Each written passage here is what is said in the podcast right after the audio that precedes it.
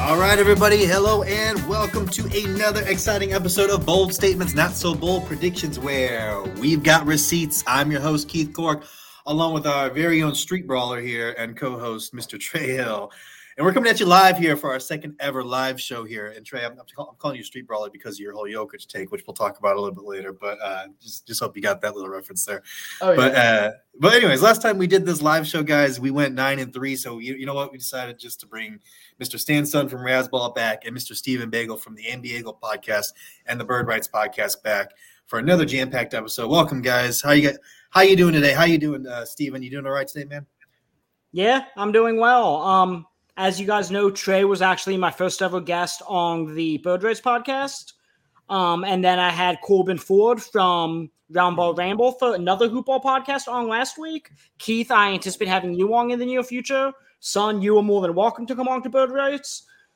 Bird Rights is, you know, Hoopball's newest podcast where I put a front office twist on the NBA and fantasy basketball. So I'm excited to be here. I'm excited to be a part of Hoopball, and yeah. Yeah, man, it's a it's a unique, uh, it's a really unique um, idea. I think is just talking about the front office aspect of, of the NBA because I don't think any, I don't, I'm not aware of any other podcast that does that. So you have a really uh, a space that doesn't have anything that really is competing with you there. So that's really awesome, man. And uh, son, man, how are you doing? I heard you're you're moving, man. You exhausted? How, how's it going, man? You, you good?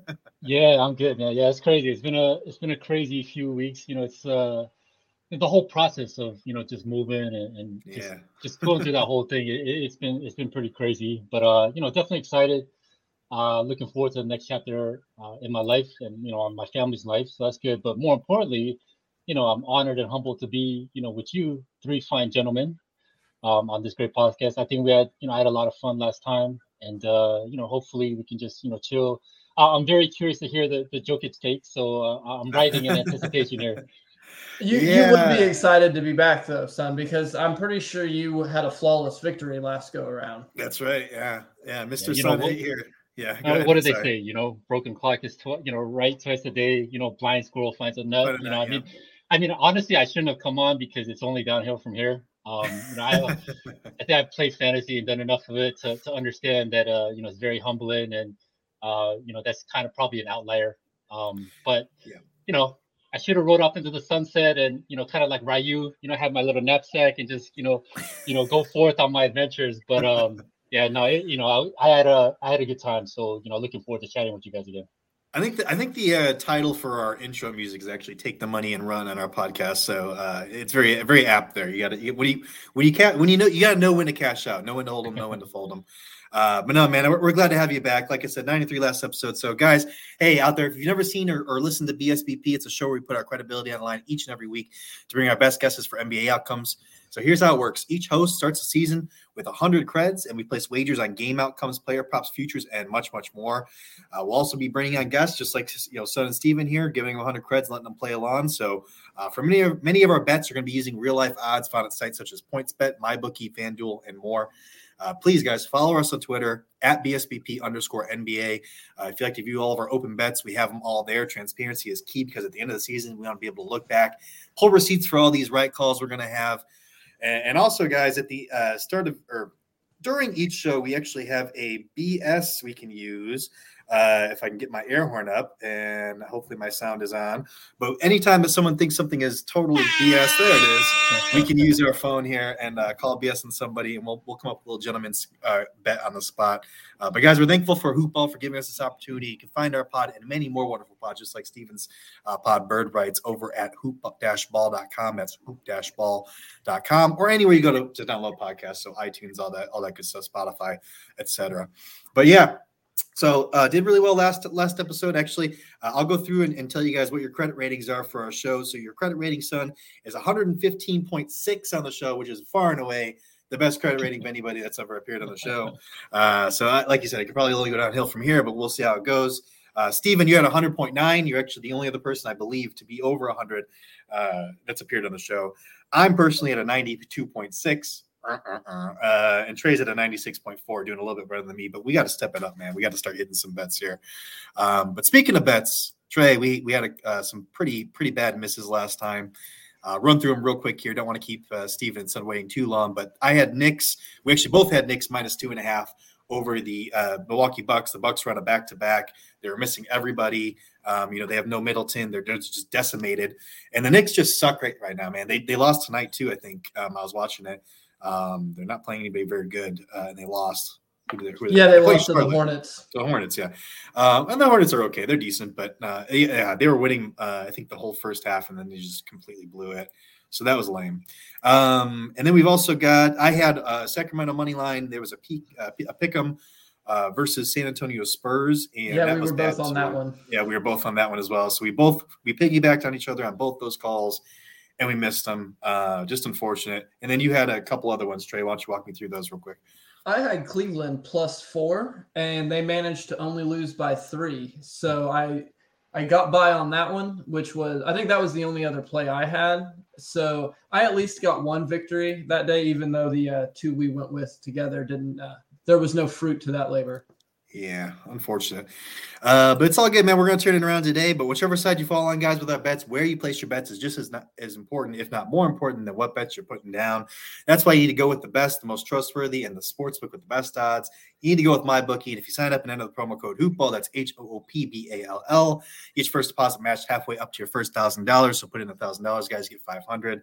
Uh, get through these ad reads real quick and get them out of the way so we can talk some some hoops, guys. Hey, uh, so Stephen Bagel and and uh, and Trey, t- walk me through your episode here. I haven't had a chance to listen to the whole thing, but I did get to see some of the uh, rankings you guys have for the front offices, uh, for the coaching, I should say.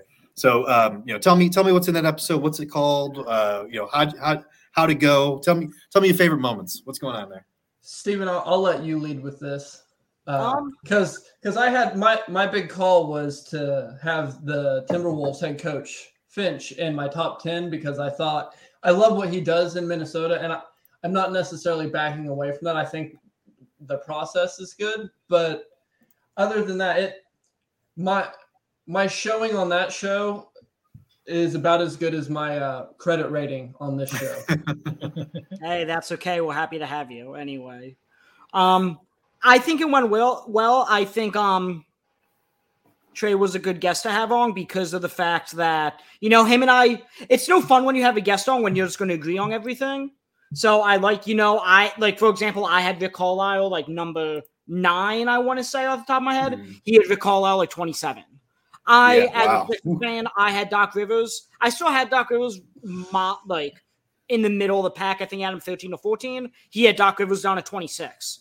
So I like you know having a guest who will question me and you know go opposite of my takes and you know give hot takes of their own. So I like that, and I think it was a good prelude into my front office episode I did with Corbin the following week, where okay, this is where teams align coaching wise. Now let's see will they align front office wise.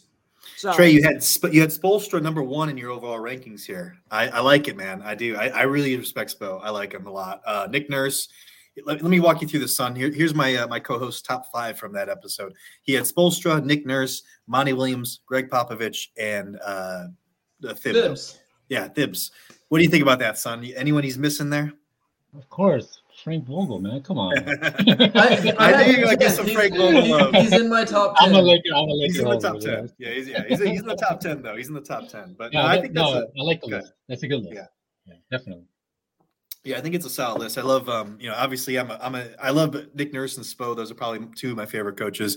Uh, Popovich, obviously, I don't know. I think, I think, I, I think, I'm a little surprised. I mean, was was Popovich at the top of your list there, uh, Stephen, or, or, no? Popovich, I think I had six or seven. I had hmm. Steve Kerr in my top five, and mm-hmm. I also had Frank Vogel. I think six or seven. Him and Popovich somewhere in that same spot.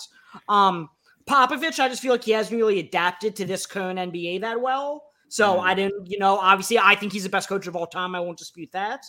But mm. but current NBA right now, he hasn't been that adaptable. So as a result, I don't want to give a total lifetime achievement award. Mm. So yes, I still had him at the top. I just didn't have him top five currently.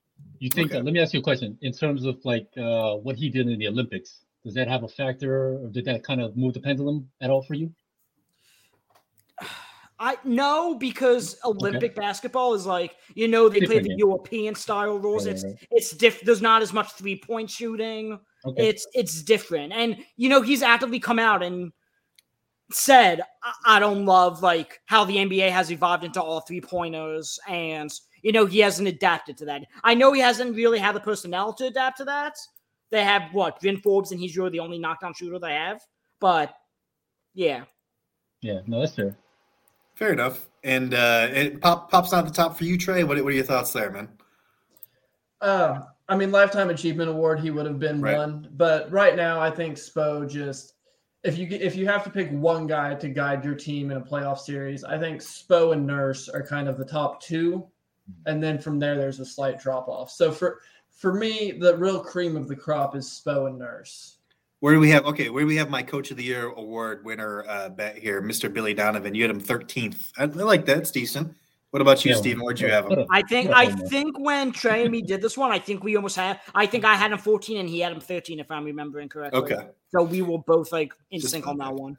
I think he's got a good shot at the. I mean, the Bulls are. Uh, I think that well, it was easy for Trey and I have been saying it since we started the show, is that the Bulls are going to be better than the national media is giving them credit for that they're saying um, i think they are i think it's going to be a rough patch right here they've got five games we'll talk about in a minute five games in a row without uh, Nikola Vucevic, but uh, we'll, we'll, get to that in a minute actually. Not, not uh, only were we high on the bulls we were specifically high on their defense. Yes and yeah. while i do think billy donovan is he's a good candidate for coach of the year i think if anyone in the bulls uh, Bulls non-players is winning an award, it's going to be AK and Executive of the Year after he brought in Lonzo, brought in Caruso, and brought in DeRozan. That's a fair point, uh, and it could go that way. Um, I think did when Thibodeau won Coach of the Year, didn't um, what's yeah. his face? Gar, yeah, Gar, Gar Forman won also the Executive of the Year, so possible they both win it. Um, they, they, don't have high standards for that award, apparently. Yeah, obviously, if they uh, if they keep keep up, uh, obviously their hot start. I mean, like I said, it's going to be a rough patch. So that, that, brings us to our next point, you know, absolutely uh, perfectly, because let's talk about Nikola Vucevic. He's out for the next uh, five games at least caught COVID nineteen from uh, pretty sure from Joel Embiid. I mean, that's I was just going to yeah, that's the guy he was guarding, and he's the one that went out with uh, with COVID nineteen. So, unfortunately, he's going to be out for the next five games. It's actually a terrible time because it is a five game road trip for the Bulls. They have five games of the next two games, all on the road, all against uh, playoff teams. Oh, this is going to be rough, Trey. Who who who's going to step up here? Who's going to fill in for that Vucevic role right there? I think Bradley is going to be the guy who steps in. They uh, they recalled Marko Simonovic mm. um, from the G League. I think he's a dark horse to get some minutes just because of the size. Um, Alize Johnson, he played a lot early on in the season, and he kind of found his way to the bench. I think he's he'll probably end up being the first backup, but if he's not effective, I think they'll turn quickly to see what they've got in the rookie. Um, I, yeah, I think I think it's definitely Tony Bradley's the first man up. Um, I do like that they recalled Marko Simonovic. I'm, I'm curious to see because the Bulls game is starting here in about 15, 20 minutes. Um, curious to see what his role is going to be if he's even going to crack the rotation. Um, I think he's definitely got to get his feet wet first. He's he's a rookie still, so um, see how that goes. But I like him as as a um, Vucevic uh, stand-in because he has that similar similar skill set. He he can uh, he's probably better at blocking shots than, uh, Vuce is, but he also can step out and hit a three. Uh, he's got some excellent interior passing, so um, I kind of like him a little bit better to fill that role than Tony Bradley. To be honest, I think Tony Bradley's been a fantastic backup, and I can see them splitting the minutes and kind of platooning it. Um, any thoughts there, uh, Sonny? Any thoughts on, on the Bulls and how they're going to fill that void? Yeah, well, before I go into that, I think you guys should change the name of this podcast to the Hoop Bulls podcast. you guys are just a bunch of homers. That's yeah. all I um, I wasn't yeah, going to no. talk about him, but then but then Vooch got went out, so it's a big headline. So there you go. Yeah, no doubt. Any excuse for Keith to bring them up and I'm always any, happy to chime in. Any any excuse. But anyways, any any thoughts no about that? yeah, no, I, I saw that uh, Bradley is going to be starting today. Um, so he'll probably be the guy. I just don't think he's going to get the majority of the minutes. Um, I do like. Is it Alize? Alize? Alize, Alize, yeah. Alize. Yeah. Okay. So I, you know, I think he he gets uh, most of the minutes. But then I saw earlier today that Donovan said that uh, he may go small with Javonte yeah. Green and DJJ at the small ball right. center. So um, I think it's kind of a fluid situation, maybe kind of like a hot hand or, or you know matchup dependent as well. So you know, time will tell exactly what you know what they're going to do. But as of right now, I think uh, everything, everybody, everything is in the mix. And I and I know we were messaging a little bit about that earlier, uh, son. And, and and I I love Alize. I love he's got a high motor. I've, I've loved him. He was in preseason. He had a great preseason. Um, he's shown a lot. I mean, at, at in spurts.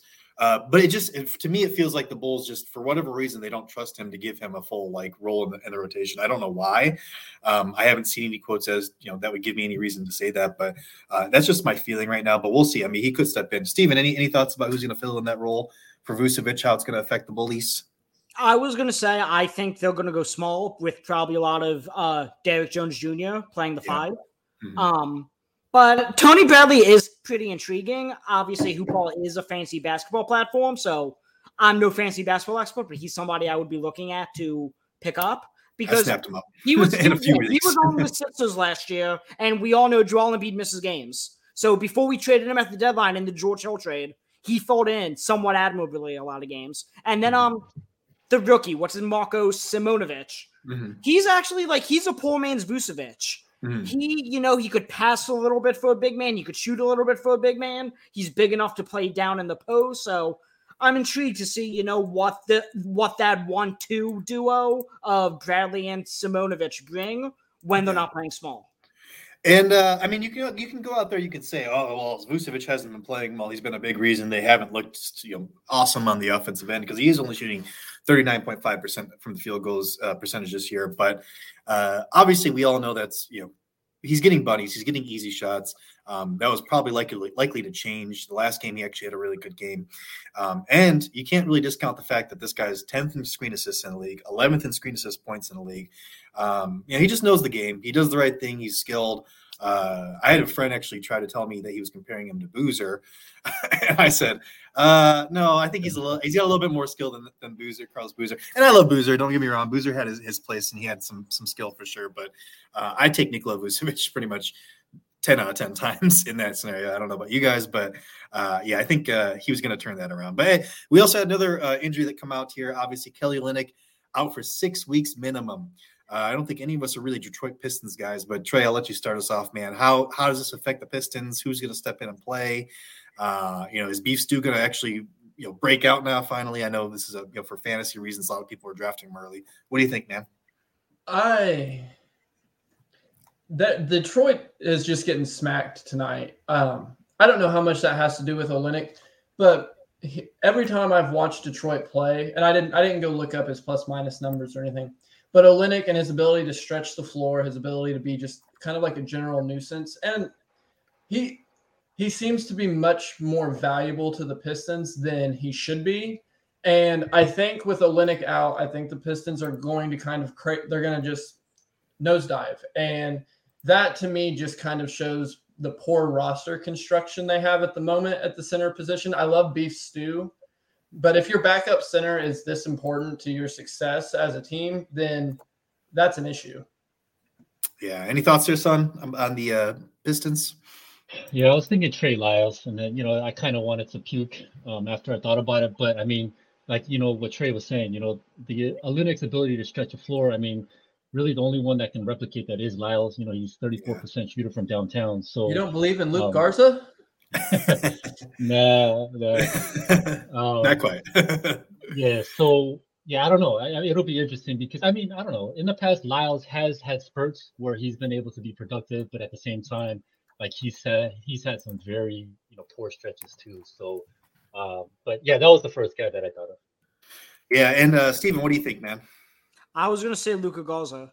I mean, they're they're obviously in asset collection mode, and you know, he I don't think he's going to be much of an NBA player. He was obviously, you know, one national player of the year in college, but it's a big name relative to who they have and you know, it's another asset for them to have. So why not try to showcase him if they're smart? I mean, Troy Weaver comes from that OKC tree. Obviously, that ties into my front office episode I had last week, where I ran mm-hmm. the front offices. But um, but yeah, so Troy Weaver was smart okay, let's try to showcase Garza as much as we can, flip him for a second round pick, whatever it may be. I know you just use a second round pick on him, but just something like that where there's apparently they're interested in Marvin Bagley Jr.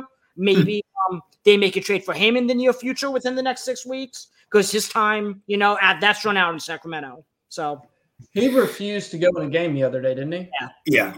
Yeah, yeah, that is a that's actually a news item I didn't put down, but that is interesting because um, it's actually dating back even to last season. Because I think it was I honestly it was Dick Bagley's father that tweeted out or he tweeted and he requested a trade. Yeah, yeah, he wanted him out. He wanted his son out of Sacramento. Um, they began this season by telling Marvin Bagley he's out of the rotation, so that wasn't good. Uh, and now they're asking him to, to, you know step in, obviously, and play, and, and he's refusing to play. So uh, yeah, I, I, guess you know let's let's cover that. I mean, what, besides that, I mean, what, what, do we think that Marvin Bagley is going to get traded here? I mean, that, that seems like the most likely outcome, right? They have to get something for him. I mean, you he's a free agent this year. You can't let him walk and get nothing. I mean, yeah. you just use you could have had Luka Doncic. Like I know, like everyone says that, so I'm not trying to like sound like a broken record here, but like that asset is already like depreciated. You got to find a way to get something, even if it's Detroit. You know, salary match. Off the top of my head, I, I don't know who that like Kelly Olynyk. I know would fit in within that um contract structure about what Bagley makes, but somebody like that with like maybe two second round picks.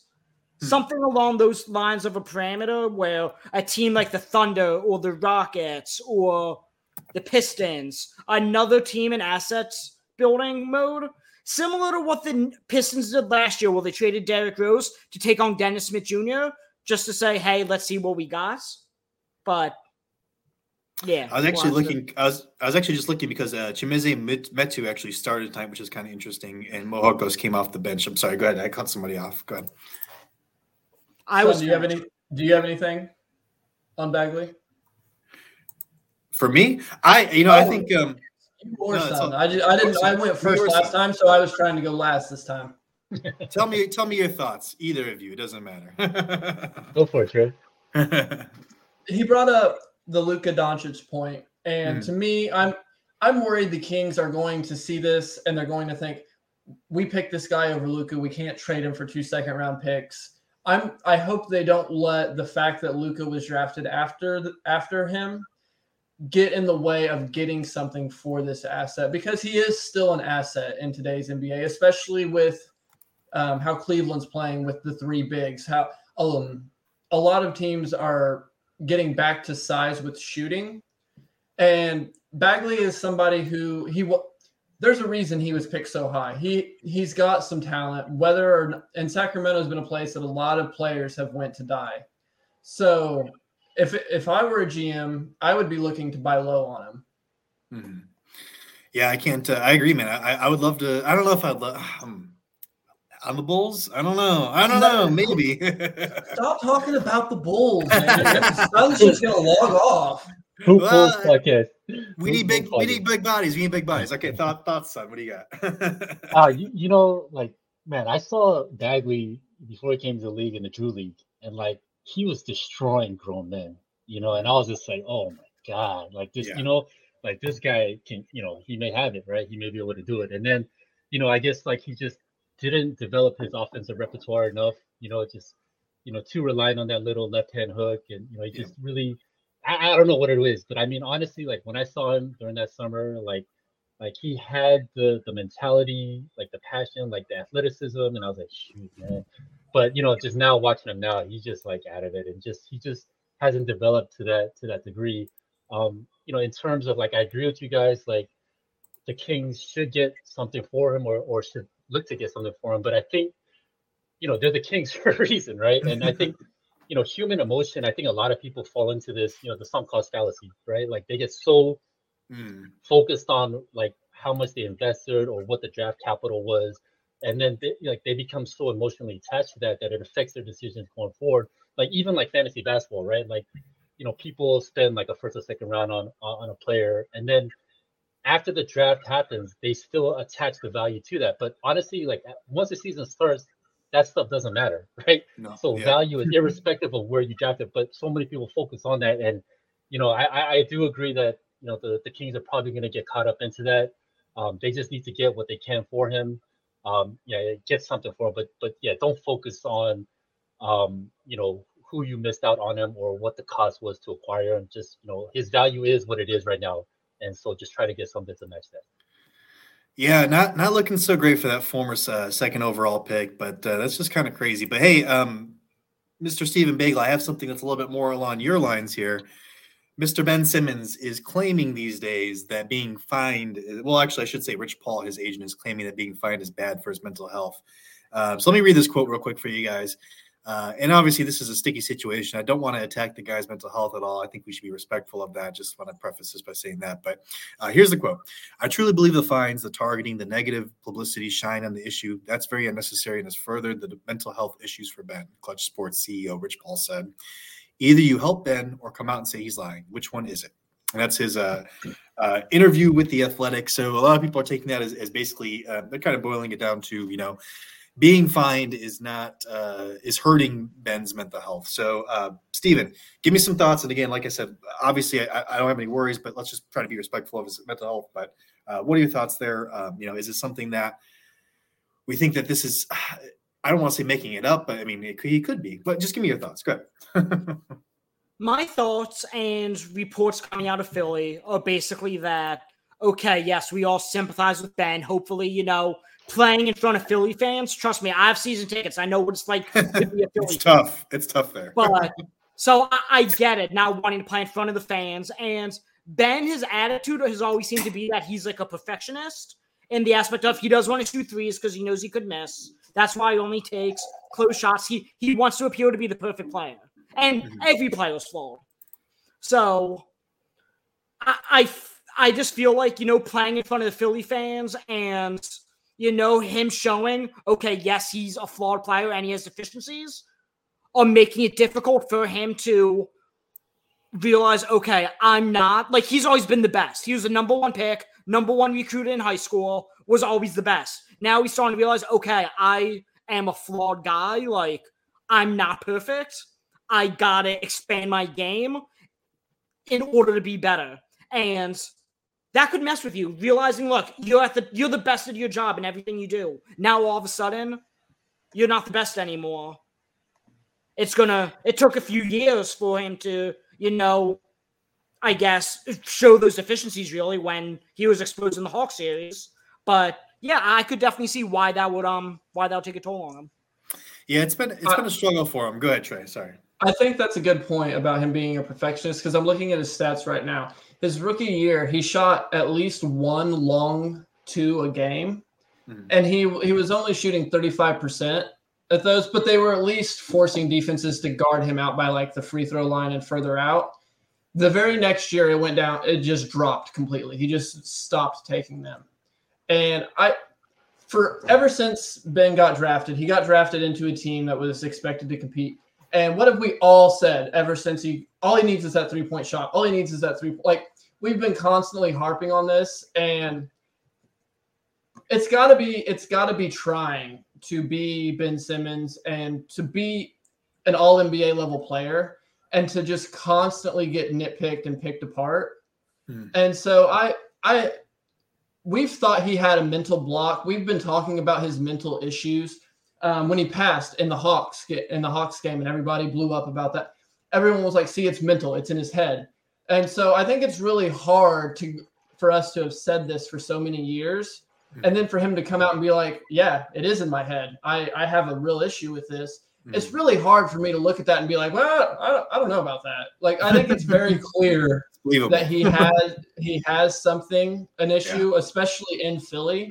Yeah. And even the Rich Paul quote, the way I read it, it sounds like Ben came back to the team even though he's he doesn't want to be there and he's struggling with that mentally. So he comes back to the team and he's trying to do this stuff. And then Philly just keeps on poking and prodding and insisting, well, well, you can't talk to the the players association doctors because it's not like Ben Simmons was talking to his own shrinks. He was mm. talking to the shrinks from the players union. Mm. So Philly Philly just kept poking and prodding and you know the fines, all this stuff. If I'm Ben, I'm probably feeling the same way. If if you I came back, I'm having a rough time mentally. I just I need to get this shit together. And you just keep kind of you just kind of keep pestering me. It's like in school when you'd have that kid just kind of poking you and you'd be like, just leave me alone. Let me let me get this done. And I think I think Philly, I just think they've handled Ben Simmons wrong from the get-go. Yeah. Son, any additional thoughts on this man? It's a, it's a tough one, right? Because it's you know, it, it could be like a third rail type of issue, but I do think the, you know, the the mental aspects of Ben Simmons' game or you know the things that affect him are for real. I, mm. you know, I truly believe that, and I do empathize to a certain degree. At the same time, I do think that his camp is kind of taking advantage of the situation as well, um, knowing that, you know, that's a way to kind of because you know at the end of the day, like media and everything, I mean, it's public relations, right? It's kind of advertising, right, to some degree, and there's a lot of manipulation, right? So, um, you know, I'm not saying that to kind of denigrate or to discredit anything from you know, mm. Ben Simmons like like that. I do think that's for real, but at the same time, I do think his camp is very savvy, where mm. they're they're able to kind of uh, you know use that situation to their advantage. I guess. Well, yeah, the optics aren't great, man. Because you know, obviously, the NBA, NBA, Players Association, you know, if it's a mental issue, you, it's uh, a situation where you couldn't find him. So it, there is a, a uh, something there where you could see it and say, hey, you know, this is maybe just him trying to play the system um, to keep his money and also not play for the Philadelphia 76ers. So um, I can get where people are coming from with that. Yeah, obviously, um, you know, I'm in the camp, and I think we all firmly are, that you believe this guy, you take him for his word until, you know, it's proven otherwise, without a doubt. Um, and we, we don't want to mess with that. So I think, you know, we're all being respectful of that. Um, but yeah, as somebody who has, um, who used to play basketball, I wouldn't say at a high level, it was in high school. So it wasn't, you know, that's not very high but I did have performance anxiety when I played. Um, so I, I, get his his issues, and I get that, and I and I think that it, there really is something there. Watching him in that series was uh, a little bit heartbreaking for me because it, it, I saw a lot of myself in there, and I, I hate to say that um, I'm not put, comparing myself to an NBA player, but at the same time, you can empathize with somebody, and um, it did seem like there was some performance anxiety there, uh, and that's you know that's really unfortunate. Um, the one thing that I think he would do, I wish he would do, is I wish he would you know and this is this is hard to prod somebody to that point, but I wish he would try to you know give it a go, try to play, uh, and you know show everybody you know hey I'm I'm, I'm doing my best here um, because right now you know we've seen the videos of him in practice with the phone in his pocket and going you know half speed through, and so it's not you know it's just the optics aren't great here. Um, so I wish he would just kind of make a like a you know a good faith effort basically to try to get out there because they are paying him a lot of money, uh, and I get from an organizational standpoint why why they're doing what they're doing. So it's you know it's just tricky, um, and it's, it's well, tough to parse. Can I can I say one thing?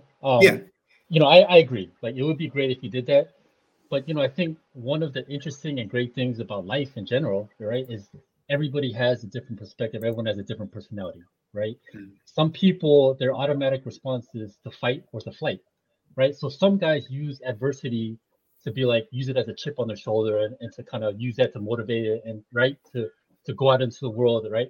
Other guys, when adversity hits, right, they they kind of turtle up and they go the other way.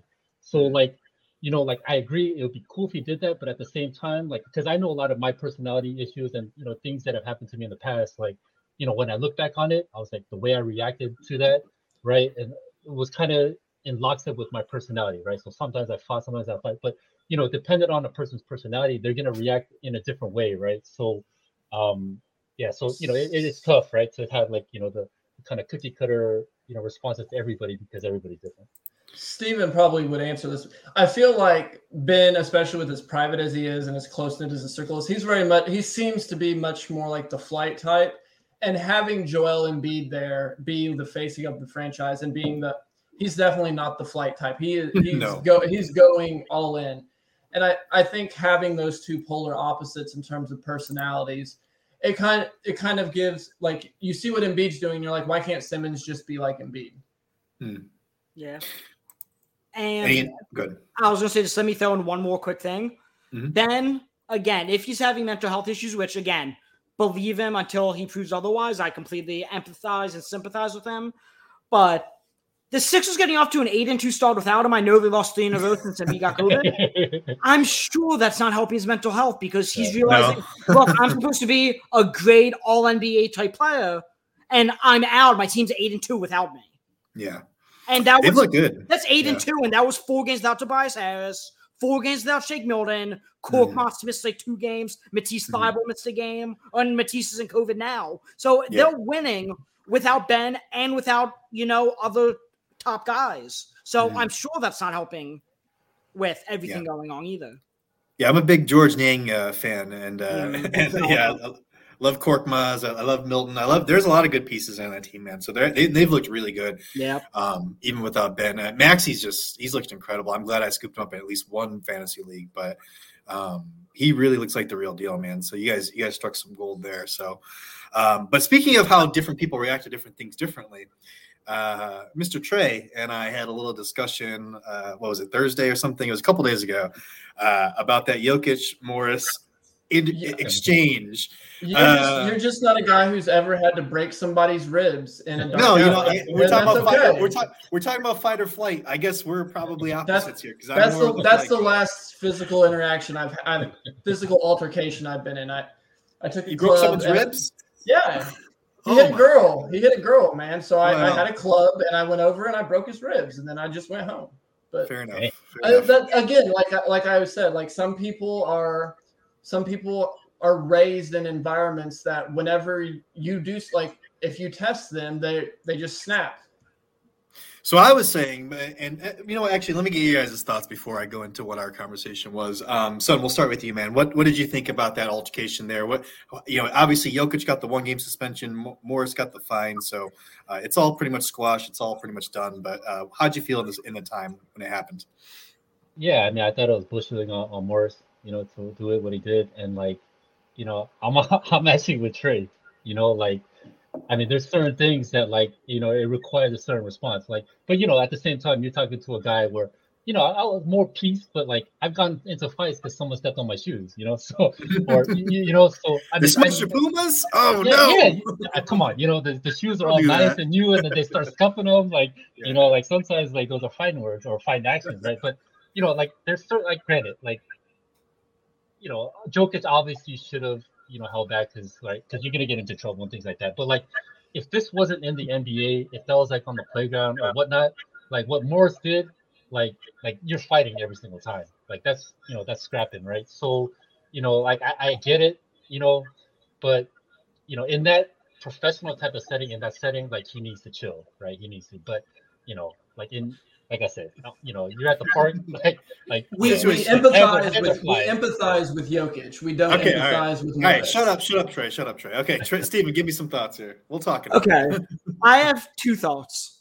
My first thought is that Jokic literally stares at Markieff Morris after he like throws his shoulder or whatever at him, waits for Morris to turn his back to then shove him. Like it's one thing to shove somebody while they're looking at you and they could like prepare for it. Oh, I gotta go watch this video because I didn't see. Yeah, I didn't, I, I didn't see. Uh, yeah, I, I, didn't notice that pause. Either. I saw okay, that. Jokic pull it up. Pull it up. Go ahead. Keep going. Keep going. No, keep going, Steve. Don't let these guys cut you off. Keep going. Keep going. He has his back turned to Jokic when Jokic shoves him down. Yeah. My second is, thought is Jokic is lucky he is who he is, and he has a good reputation. Because I know if Joel and Embiid did the same thing, everyone will be calling for him to be suspended for like the season. Joel yeah. Embiid just tried to punch Lonzo in the face. Yeah, that's true. Like, for real, man. Get off, get off. I, I, think I think it's a bit of exaggeration, but I do I do agree with the sympathy with the statement. Well, you know the, the, the general sentiment there. Um, so yeah, so this was basically, and this is great because we've got kind of two v two here. I mean, I think we're all in agreement that it was just bullshit on both sides. Like I didn't think what Morris did was was great at all. It was awful. It was a terrible play. It was not a basketball play. He shouldn't be doing it. Um, but the thing I took umbrage with was was like you said, Stephen. I said I, I took umbrage with the fact that um, he shoved him in the back when he was basically defenseless. Uh, on the other side of that, as I said, Morris was stupid as hell for doing it and then immediately pretty much turning his back. If you do something like that, like you watch, you know, Bill Laimbeer or something, they never turn their back. They're ready to fight as soon as they do a hard foul. So it was stupid as hell for him to do that. But what I took umbrage with was because I've been speared like that before uh, where I'm not looking and it's, it's you, you, know, you snap your head back and your neck, you know, you have some whiplash and it's just like, it's not a fun thing and it, it can really seriously hurt somebody. So that's why I took umbrage with. Uh, I think they're both in the wrong. I'm, I think it, the way it played out was fine. Jokic got the one game suspension. Morris got the fine. I think it was totally okay. Um, but yeah, uh, you know, basically Trey, Trey, give me your, give me your thoughts. Go ahead and tell me your, your side of that. Oh, well, I just went and rewatched it. Jokic definitely does not wait on Morris. As soon as he lands, he plants his foot and takes off. Morris is a coward. A big slow Morris servant. is a coward who knew who knew what he did was wrong. He knew he took a cheap shot, and he's a cheap shot artist. We we've been watching this for like the last what five ten years because there's mm-hmm. never fights anymore. You take your cheap shot, and then if you immediately turn your back to the guy, you're assuming like like Steven said, well, his back's to him. He's not going to do anything to me. My back's turned. So to me, Morris just thought he was going to be clever, thought he was going to be cute, and Jokic popped him in the mouth. And Morris has a reputation to, you know, both Morris brothers. Yeah, Jokic, Jokic does too. So. like Jokic has had some dirty stuff too. I, like, Jokic yeah. isn't the cleanest guy either, but mm-hmm. to me, it, especially that, like you know, Jokic has has had issues before. Why are you going to test him like that in, in the middle of a game that's already at the end of a game that's already over? Well, all I was saying was I wish it, you know, it, to me, and I know we said if it was old school basketball, it would have been a fight. It, no, no question about it. They just would have been on the ground, probably punching each other to death. Um, that doesn't happen anymore.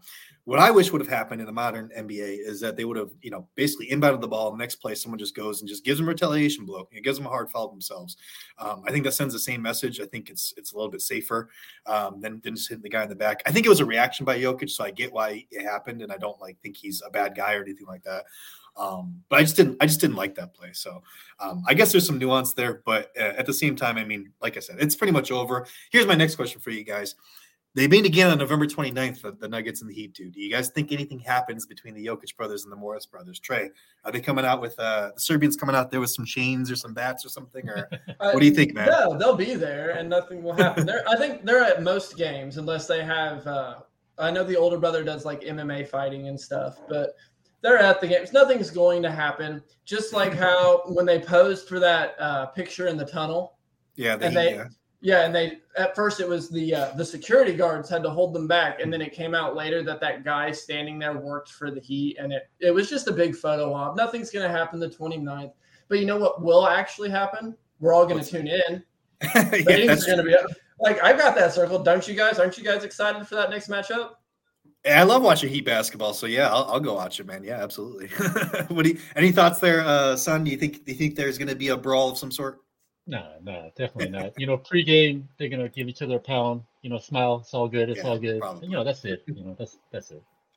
Steven, you gonna take the opposite side there? you you in line with us here? I, I keep thinking of when Joel Embiid and Karl-Anthony Towns went at it, and everyone. I was at that game, and I remember when we went back to Minnesota everyone was like, "Oh my god!" Like we're gonna have round two, we're gonna have this, we're gonna have that. Like Embiid and Karl-Anthony Towns are gonna get in round two. Nothing happens. So no Jokic, Markieff Morris. Nothing's gonna happen. That's yeah. Yeah, pretty much a disappointment. Don't don't be expecting a fight. I don't think that's going to happen, but uh, I think it'll be a good basketball game, though, man. I, I do like watching the Heat are scrappy. I was watching that game last night. I like I like watching them play.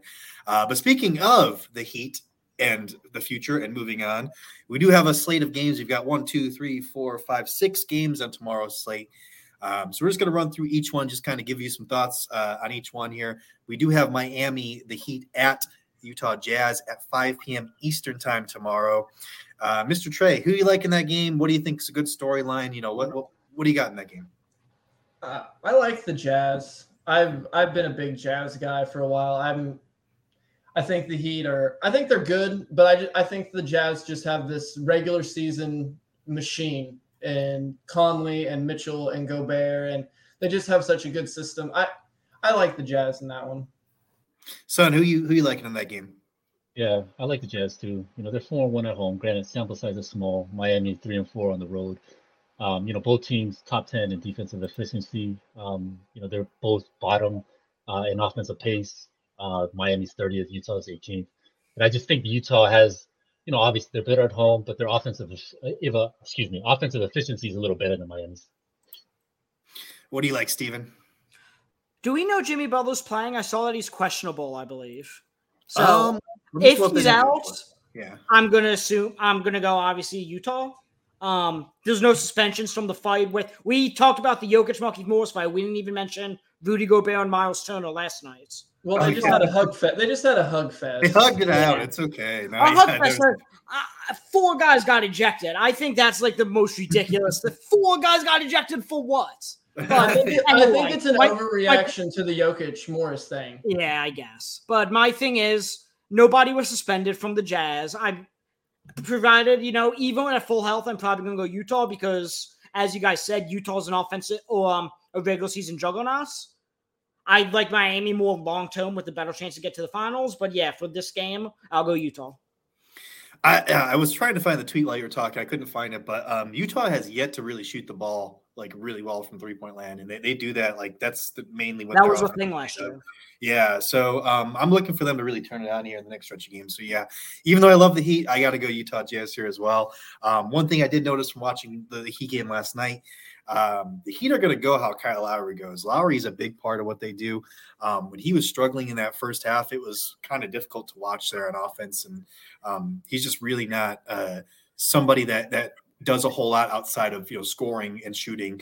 And uh, he he does you know obviously get to the rim at times, but uh, he's just so small that if his shot's not falling, he's just kind of a net negative in my opinion. So I think um, how he goes does really affect how well they go as a, in general. Uh, Jimmy Butler is questionable. Looks like I did pull that up, Steven. So um, yeah, if he plays or doesn't play, that's going to really affect how I how I see this game. There's no spread yet, and that's probably why uh, we don't have a spread yet for that game. So uh, I think it's going to be a good one, though. I'll be excited. It's an early game, so uh, look to catch that one. So next game we got on the docket here is the 76ers uh, versus the uh, they're at the Indiana Pacers at 7 p.m. Eastern time. Steven, I'll, I'll let you start, man, since you're a Sixers fan. What do you think about this game? Uh, as I said, Sixers started eight and two, and then you know, once Embiid was put in health and safety protocols, Tobias Harris just came back. Yesterday was his first game back. So we were without both of them. And obviously, we know Simmons isn't playing. So I like the Sixers this one. I mean, Indiana, Brogdon's been beat up. LeVert, I believe, is questionable. He's been beat up. Indiana just they have so many injury problems. They can't seem to TJ Warren's still out. They can't seem, you know, to put it all together yet. So Sixers they know, okay, look, we lost three in a row. We got to get one. Tobias Harris is back. Obviously, Embiid being out hurts, but I, again, I when I looked at uh, when I looked, the spread wasn't out yet. So, depending what the spread is, I may go Indiana, but I like the Sixers though. Yeah, I agree. I'm gonna. I'm just gonna go ahead and jump in here. Yeah, I agree there, man. I think. Uh, I think the Sixers are gonna take care of business here. They've dropped a few. Um, and they, are actually a team that's also shooting a lot of threes now without Joel Embiid in the lineup. Um, they're kind of increasing the pace, getting up and down the floor, taking those those long ball shots. So um, they've had a couple of down games, if I'm not mistaken. I don't have the game logs up, but I think they shot like uh, not that well from three point land the last couple ones. So I, I, like for them to bounce back here. Um, I do lean them. I don't think we we don't have a uh, spread for that one yet. Um, yeah, like you said, LeVert is questionable. Uh, Embiid's out, obviously, and, and, like you said, Ben Simmons and Matisse Thybulle are out. So, um, but still, Tobias Harris, uh, I think, you know, and, and everyone else that's been playing out of the team, you know, they, have just been performing way above uh, where they should be, I think, and uh, it's going to be a really good game. I think, uh, you know, Pacers are kind of a disappointment this year in their early going. Uh, Trey, what do you think, man? What do, what do you got in this game? Well, in a, in a matchup with two great coaches. Um, two of the best. No, no, I've I I like the 76ers. I'm not big on what Indiana's put together. I think it's just kind of a wait it out and blow it up at the end of the year. And like Steven said, the 76ers need a game. They've got a lot of talent, even if Embiid and Simmons aren't playing, as we've seen. And I, I just think they're the better team. I had people telling me last season in the playoffs that the Sixers were not a deep team, and I'm I'm, I'm looking at the squad and I'm going, what are you talking about? There are some really good, uh, there's some really good talent on that on that bench. But anyways, go ahead, son. Who do you got in this game? I don't know. For me, it kind of depends on Embiid's health. You know, um, I yeah, I mean, I think Tobias Harris' return does does make it does make a difference. Um, and I have been kind of disappointed with Indiana actually over the last couple years. Right, they have a lot of talent on that team. They should be a lot better. Um, but you know, they just went into Utah and kind of smacked them by 11. Right, so um, for me, if Embiid plays, I like Philly. If Embiid is out, um, I'm going to side with Indiana here. He's listed as out right now in the health and safety protocols. I don't know when he went out with that. I think the minimum is 10 days. I believe he's vaccinated. Um, maybe Steven knows that better, but he's vaccinated, but because he was showing um Doc Rivers said he was showing symptoms and oh okay. Tobias Harris was also was. So because of that, it has to be the 10 days rather than the um the two negative tests. Yeah, the NBA is uh, they're they're requesting that all of the players in the NBA actually take a uh, booster because of all the increased cases in the NBA, which I think um, probably a good idea. I hope they get this stuff under control because it's really a bummer uh, when you know obviously we have teams that are playing we don't get the whole team. But uh, let's move on to the Washington Wizards at the Orlando Magic, uh, 7 p.m. Eastern Standard Time. Uh, and Mr. Sun, I'll, I'll, start with you, man. What do you who do you like here in the Wizards versus the the yeah. Magic.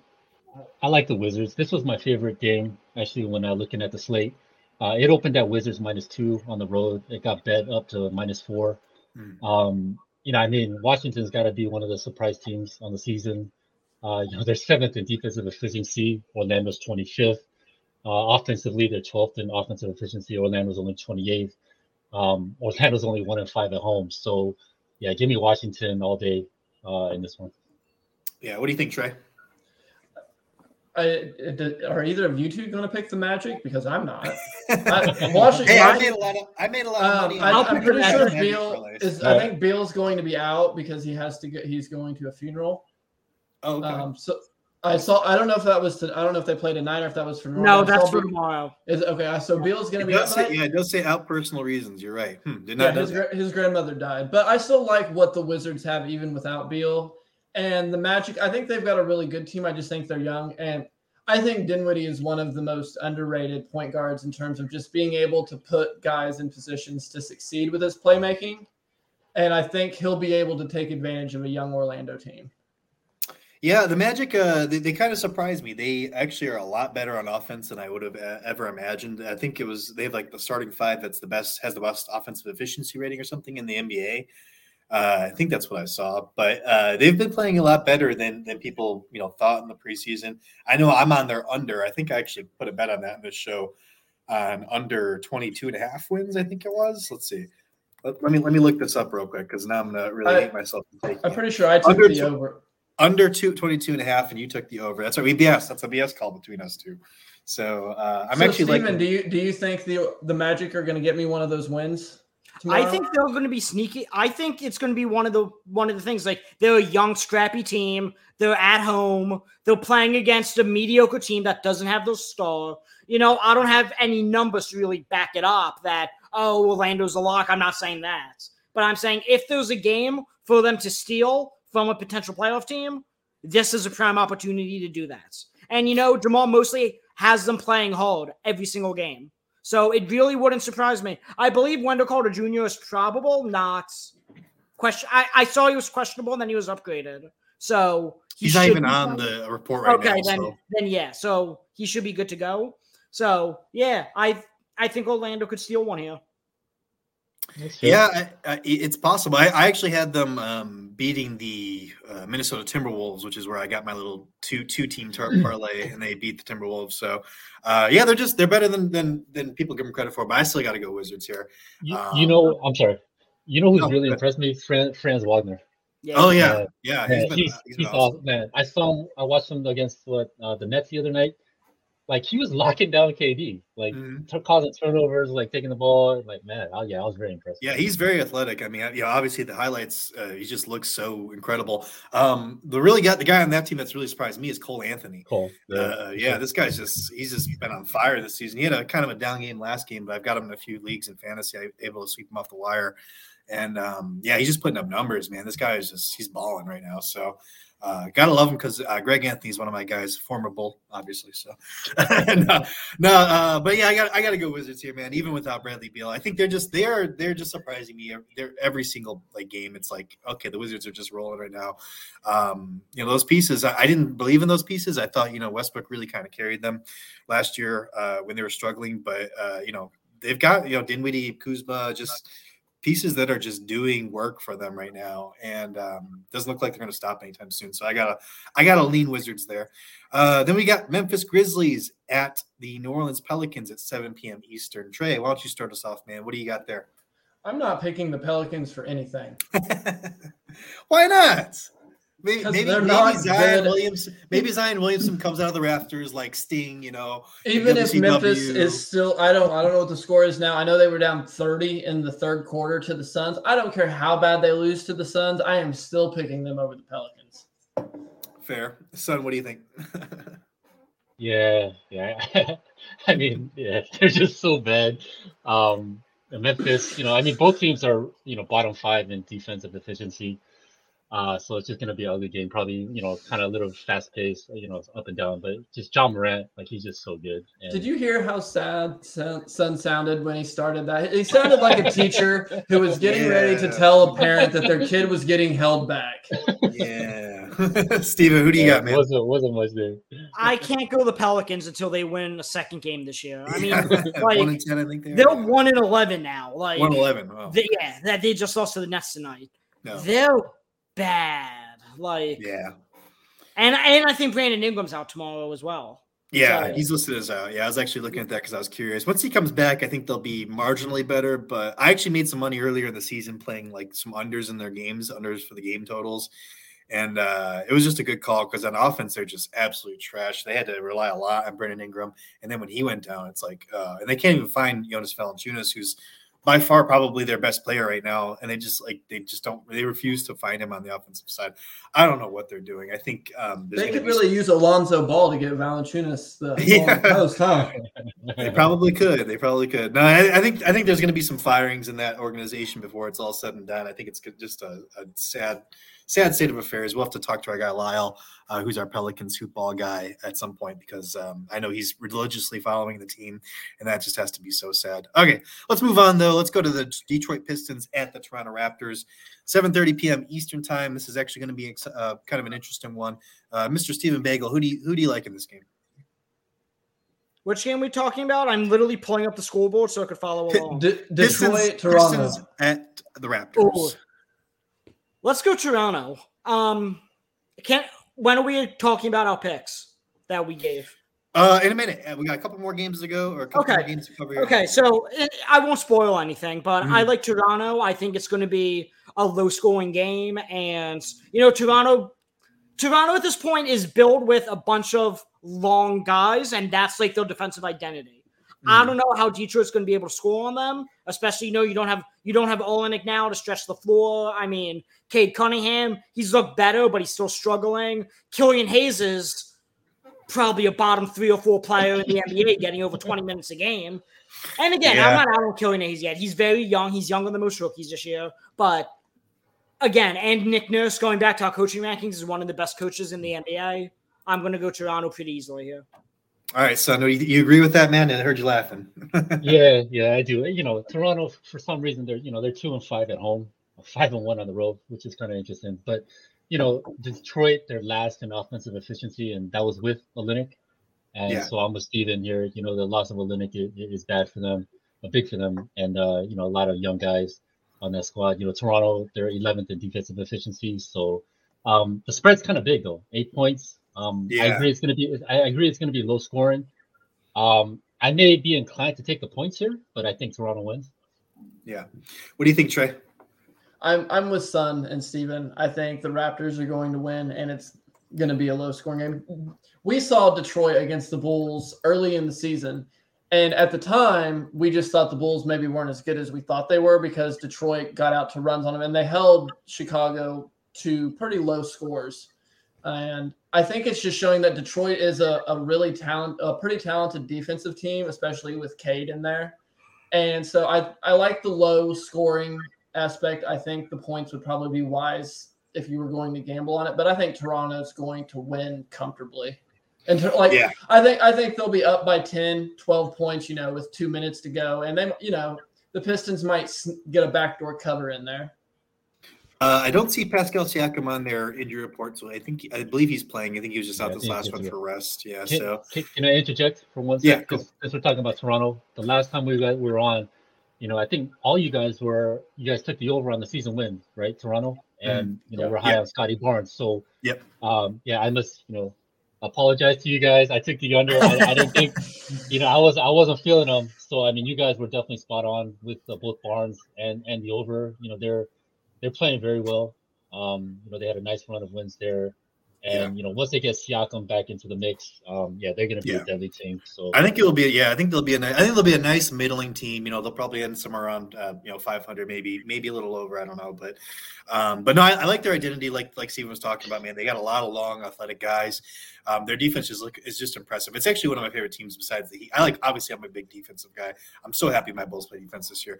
But uh, I like watching the Heat. I like watching the the Raptors. Um, like those are two two of my my favorite teams to watch this year, uh, just because that defense is so impressive. So yeah, I think the under on those points is really uh, really appealing to me, but it's so low. But we'll, we'll talk about that in a minute, I think. Uh, but hey, let's move on to the next one. It's um, Boston Celtics at the Cleveland Cavaliers at 8 p.m. Eastern time. This one's actually really, really fun. Uh, I'm gonna go to you, Trey, uh, since you're the Boston guy, kind of. You, you knew you know Boston guys. I so. know Boston. Who do, who do you, who do you like? Yeah. Who do you like? I like the I like the Cavs. I know they're I know they're not the favorites, but I, I love what Evan Mobley has been able to do. I think he's going to be rookie of the year. Um, I I love the size. I don't know that the Celtics have a lot of size to contend with that. And Boston isn't a team that gets a lot of passes. They're they're they're a lot of ISO heavy, especially you know with Tatum. And I think that kind of plays into what Cleveland likes to do. If you're making them have to rotate and recover it and everything, we've seen the Lauri Markkanen show. That's not his that's not his game. And I just I like the matchup for Cleveland, and I, I think they're going to win outright. I don't I I think they're two and a half point underdogs, but I think they just get the W, especially with Boston playing an overtime game tonight against Milwaukee. Fair. What do you think, uh, Sun? Yeah, I, I actually like Cleveland here too. Um, they're playing very good defense. You know, they're they're 13th in defensive efficiency. You know, their big guys can switch, right? And so both Allen and Mobley, so that that's huge. Um, they both protect the rim very well. Uh, Boston, you know, without Jaylen Brown, um, you know, they're 23rd in offensive efficiency. You know, Cleveland's five and three at home. Boston's only four and three on the road. So, uh, you know, they're I like the home dogs in this one. Bow wow wow yippee yo yippee. nice. Uh, what do you think, Steven? You know, Cleveland is eight and five. I'm still not buying it. Mm. I mean, every year there's like I don't know if the three big man. I know Watkins out right now. It is oh. long term because. Oh, I think okay, uh, you're kind of going in and out. Yep, I think Steven's breaking up there. Then all of a sudden they're going to be faster.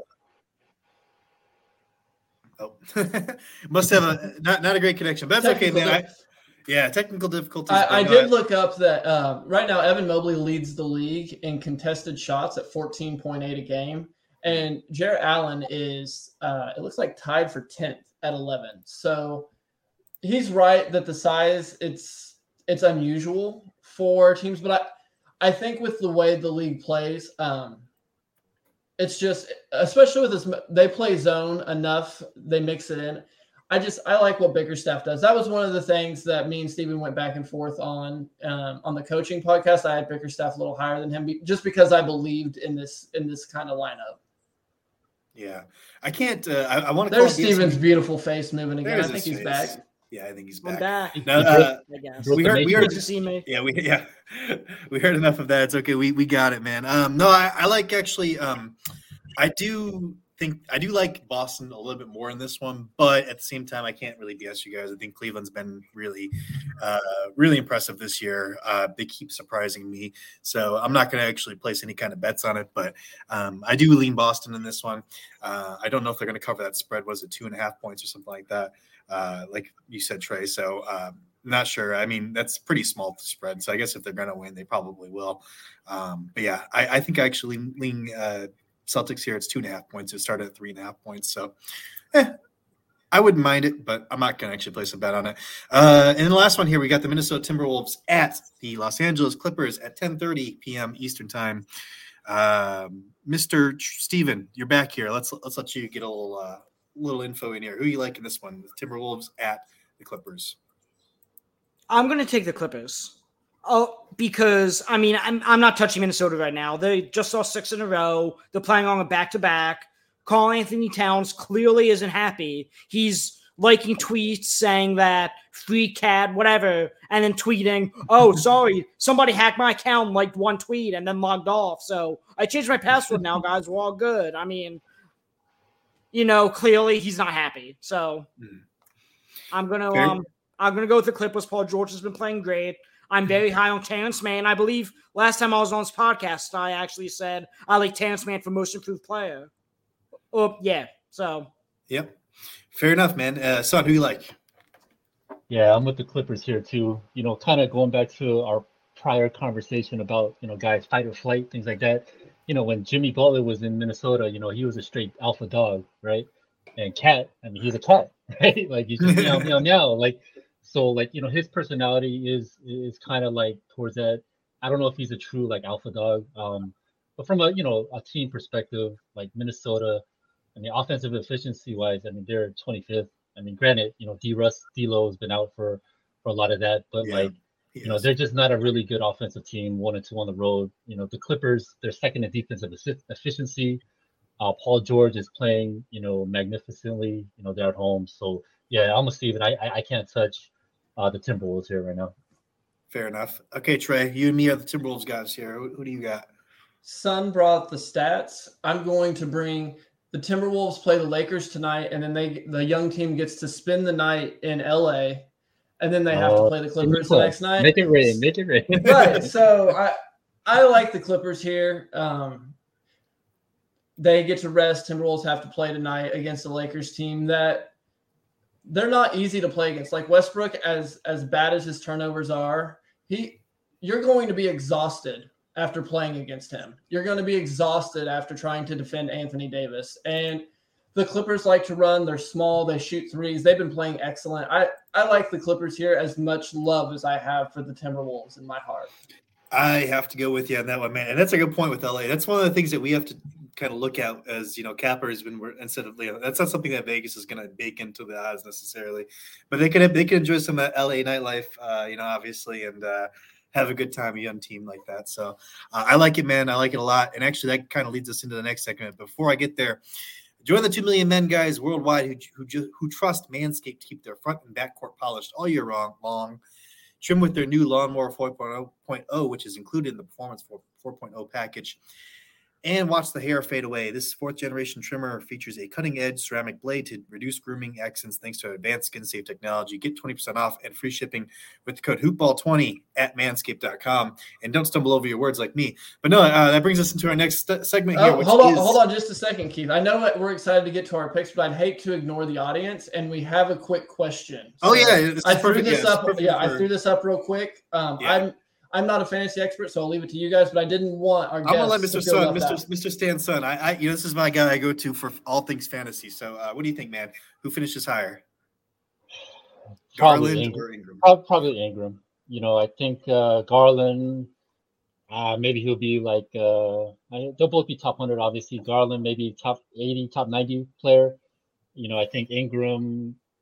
Uh, I don't know, depending on injury, how he comes back. I don't know, maybe top. He'll be top 50 mm-hmm. Um, you know, maybe higher. Like he has more potential, but yeah, I, I think Ingram by a by a wide margin actually. Yeah, I definitely think Ingram's the, the top here. So if you're asking for a trade, go do that trade right now. If that's a trade that's on the table here, um, I'm trying to see where Ingram ended up last year because I think it'll probably be yeah, similar, was, if not even. He was 45. Yeah, he was 45. Oh, okay. Yeah. I've got 51 here on uh, Basketball Monster, but that oh, that's per game. I bet. I bet totals use higher. Yeah. Uh, I, I see per I'm on Basketball Monster too. I see 45 on a per game basis. Yeah. I don't, I don't Weird. Know. Interesting. What, what do you, yeah. What do you well, think 51? No. I, will have to share this with you afterwards. No, it's all good. Uh, so, anyways, he's going to be a top 40 to 50 player is what we're saying. So, 50 probably is a good, good, good guess, I think. So, um, but yeah, I like it. Um, definitely go, go get Ingram if that's a trade on the table there. Um, so yeah, let's go to our BSBP locks, guys, for tomorrow's games. We've been talking about these games forever, so uh, let's get this going here. I do like the Clippers minus six and a half over the Timberwolves, and I didn't even think about that LA lean that uh, that Mr. Trey brought up the uh, the partying all night. But this is widely available, guys. Uh, I can snag it on Bet Online right now. Uh, the Clippers just beat the T Wolves by 11 and 20 on the road, and they get the Wolves here at home uh, while they're playing pretty good basketball. The Clippers are. The Clippers have won six in a row. And what I like best about the way they are winning is that they're winning with some stellar defense. That defense is going to give the Wolves problems, I think. And the reemergence of Nick Batum has been huge for that side of the ball for the Clippers in particular. I love Nick Batum, man. He's just been playing really awesome basketball and uh, been nailing down threes also. So, um, you know, it's just good stuff here. I've got one more here for you guys. I'm going to go with. Uh, a money line parlay. I'm actually riding my guy Trey's coattails here because he always puts these uh, puts these money line parlays together. I'm gonna go Memphis Grizzlies money line, Washington Wizards money line, Clippers one money line. So um, Grizzlies need a win and are getting served up the Pelicans on a silver platter. We've been talking about the Pelicans are just bad, so I think that they're gonna you know open as favorites here. I don't think we have lines for that just yet. Uh, we don't, so I don't know what the point spread is there, but I'm pretty confident they're gonna win that. Um, and then I've got uh, the Wizards, and you know we've already talked about that a little bit. Even though Beal's out, that still doesn't really you know deaden things for me. I think they're still going to win here. Uh, open as two point favorites, it slid to four point favorites. Obviously, the betters out there agree with me and agree with Mr. Sun over there. Uh, Magic here, uh, you know they've been rocking on offense, but the Wizards just just got to be favorites here. So uh, Clippers, they're playing the best basketball as you know, as I mentioned before. Uh, just like it here for them to keep their foot on the gas against the, the T Wolves. So uh, I'm going with the Memphis, Washington, Clippers money line parlay. Uh, not sure what the odds are there just yet. Got to wait for those to open here for uh, for my my books here, but we'll see how that goes. Hopefully, it's some good plus money. So um, I will let Mr. Sun. Why don't you why don't you start us off here? Uh, yeah, I like the Wizards. Um, you know, I'll, I'll, I'll, take. I mean, I wish I could get it at, at two, but mm-hmm. I'll still take it. At, I'll still take it at four.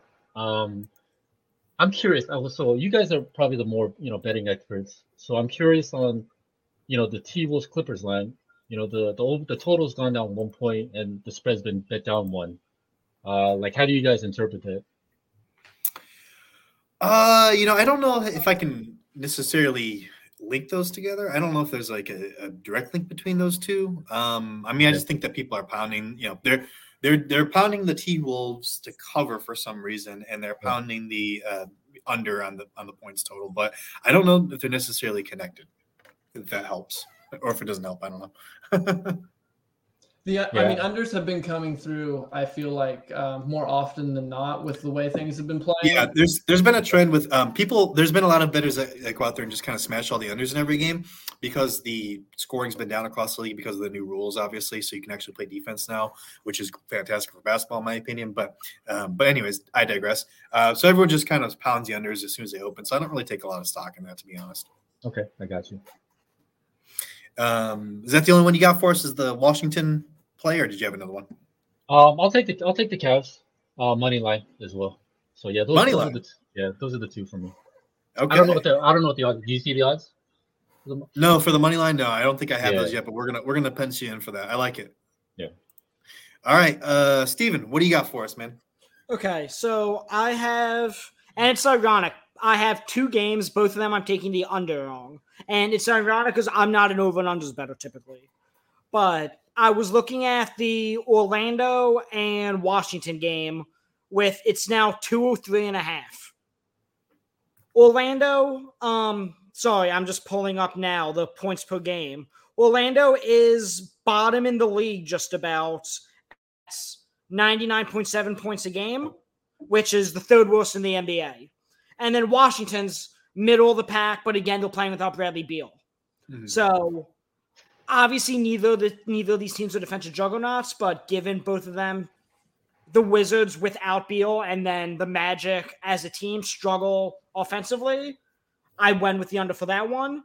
And then the other one I took was the where is it? The Pistons and Raptors under 201 and a half. And again, this hmm. is the territory where like yeah, two so one and a half is a low over and under. Yeah, yeah, and I recognize that when I. but no, it could. Yeah, it's very easily. I think they went way under. I think they've met before. Maybe they haven't. But anyways, go ahead. Continue. I'm sorry. But yeah, Detroit's by far the least team in the league in scoring. They're 94.9 points a game. The next is OKC at 99.6. So Detroit is five points less than any other team in the league. So they, they really cannot score. What'd you yeah. say? They only scored 78 points tonight. yeah. Yeah. And Toronto, though, against that Toronto lengthy defense I talked about, and Toronto themselves have issues scoring the ball. I'm looking here, and they're bottom 10 team in the league offensively. Yep. So yep. I just think both those add up. I again, I'm taking this with the caveat that I know both 203 and a half and 201 and a half are very low unders, very low over unders. But again, they'll tailor to the teams. Yeah, no. no I, I, do like that. I do like that Toronto Detroit call. I might have to tail that. Um, and and Detroit is dead last in effective field goal percentage. They're just yeah. they're just bad. Uh, and uh, you know Toronto, uh, like you said, they have they've had their offensive struggles. So we'll see how that goes. I, I do think Pascal Siakam's back, so that does give me a little bit of a pause. Um, so we'll see how that goes. But anyways, uh, Trey, what do you got, man? Um, I also had your three team parlay with Memphis, um, Washington. Riding my coattails again. We're going to lose again because of this. You know, we lose every time we do this. What I know, are we doing? But, but I couldn't help. I have have like that parlay, and then I had one other parlay. I've got the Toronto money line versus Detroit, and then I'm going to put the Cleveland money line versus Boston. I don't have the odds for that yet, but with Cleveland being the underdog, it's definitely going to be plus odds. I would expect it to be probably around plus 200. So I, I'm happy to take that. Um, I think Toronto's almost a lock at this point for me, and Cleveland's there because I believe in them and I, I want to boost the odds. I like it, man. So that's our BSBP locks. We each had, I think, two of them. So that gives you eight locks, guys. Hopefully, we go 8 and 0 here for you. But hey, Guys, if you're liking our calls, you can go access them all season long. Right now, the Hoopball 360 subscription is just $19.99 a month, which is an absolute steal. The Hoopball 360 Pass is the ultimate hoopball experience for the fan that wants to win everything. And yes, I mean everything, guys. Hoopball 360 includes Fantasy Pass, Wager Pass, DFS Pass, all your passes. Visit hoop-ball.com to get started and get winning. That's going to do it for us, though, guys. That's our second ever live show. Thanks again, Mr. Stan Sun, for coming in, man. Uh, you know, I hope you had fun. Hopefully, we can have you on again, man. Yeah, man, it's always a pleasure. I'm always honored to be, you know, chatting hoops with you guys. Um, just one one thing, you know, like since I went undefeated last time, I'm probably gonna go defeated this time. So anyone that's listening, you should probably Costanza Sun, and then you'll you'll make the money.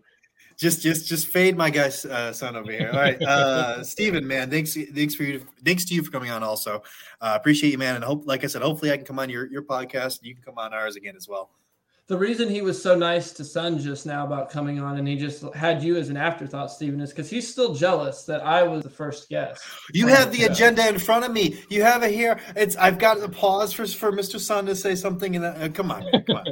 no, go ahead, Stephen. Man, I'm glad you. I'm glad to have you on. I didn't mean to put you second. You're fine. No offense taken, Keith. As I said, next guest I plan on having will definitely be you. You and I will work out kinks to figure out what topic, whether we want to talk Bulls or something else. We'll figure that out. But um, again, you know thanks me. for having me on. Um, my experience with the Hoopball Network has been great thus far, so I'm happy to be here, and I appreciate you guys.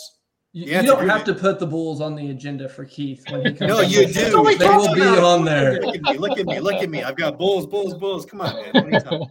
Uh, no, man, we're, we're glad to have you also. And yeah, it's a good group, of, a good group of people over there who ball, and uh, been having a lot of fun. So, uh, everyone out there, if you're watching, liking everything, go like, subscribe, all things hoopball, but especially our show, which is bold statements, not so bold predictions. You can find us on Twitter at at BSBP underscore NBA at BSBP underscore NBA. I'm Keith Cork. You can find me at, at BSBP Keith on Twitter. Trey, can, where, can, where can the people find you? At Final Finally. Stephen, where can the folks find you? You can find me on Twitter at Bird Rights Pod, which is obviously my new Hoopball podcast.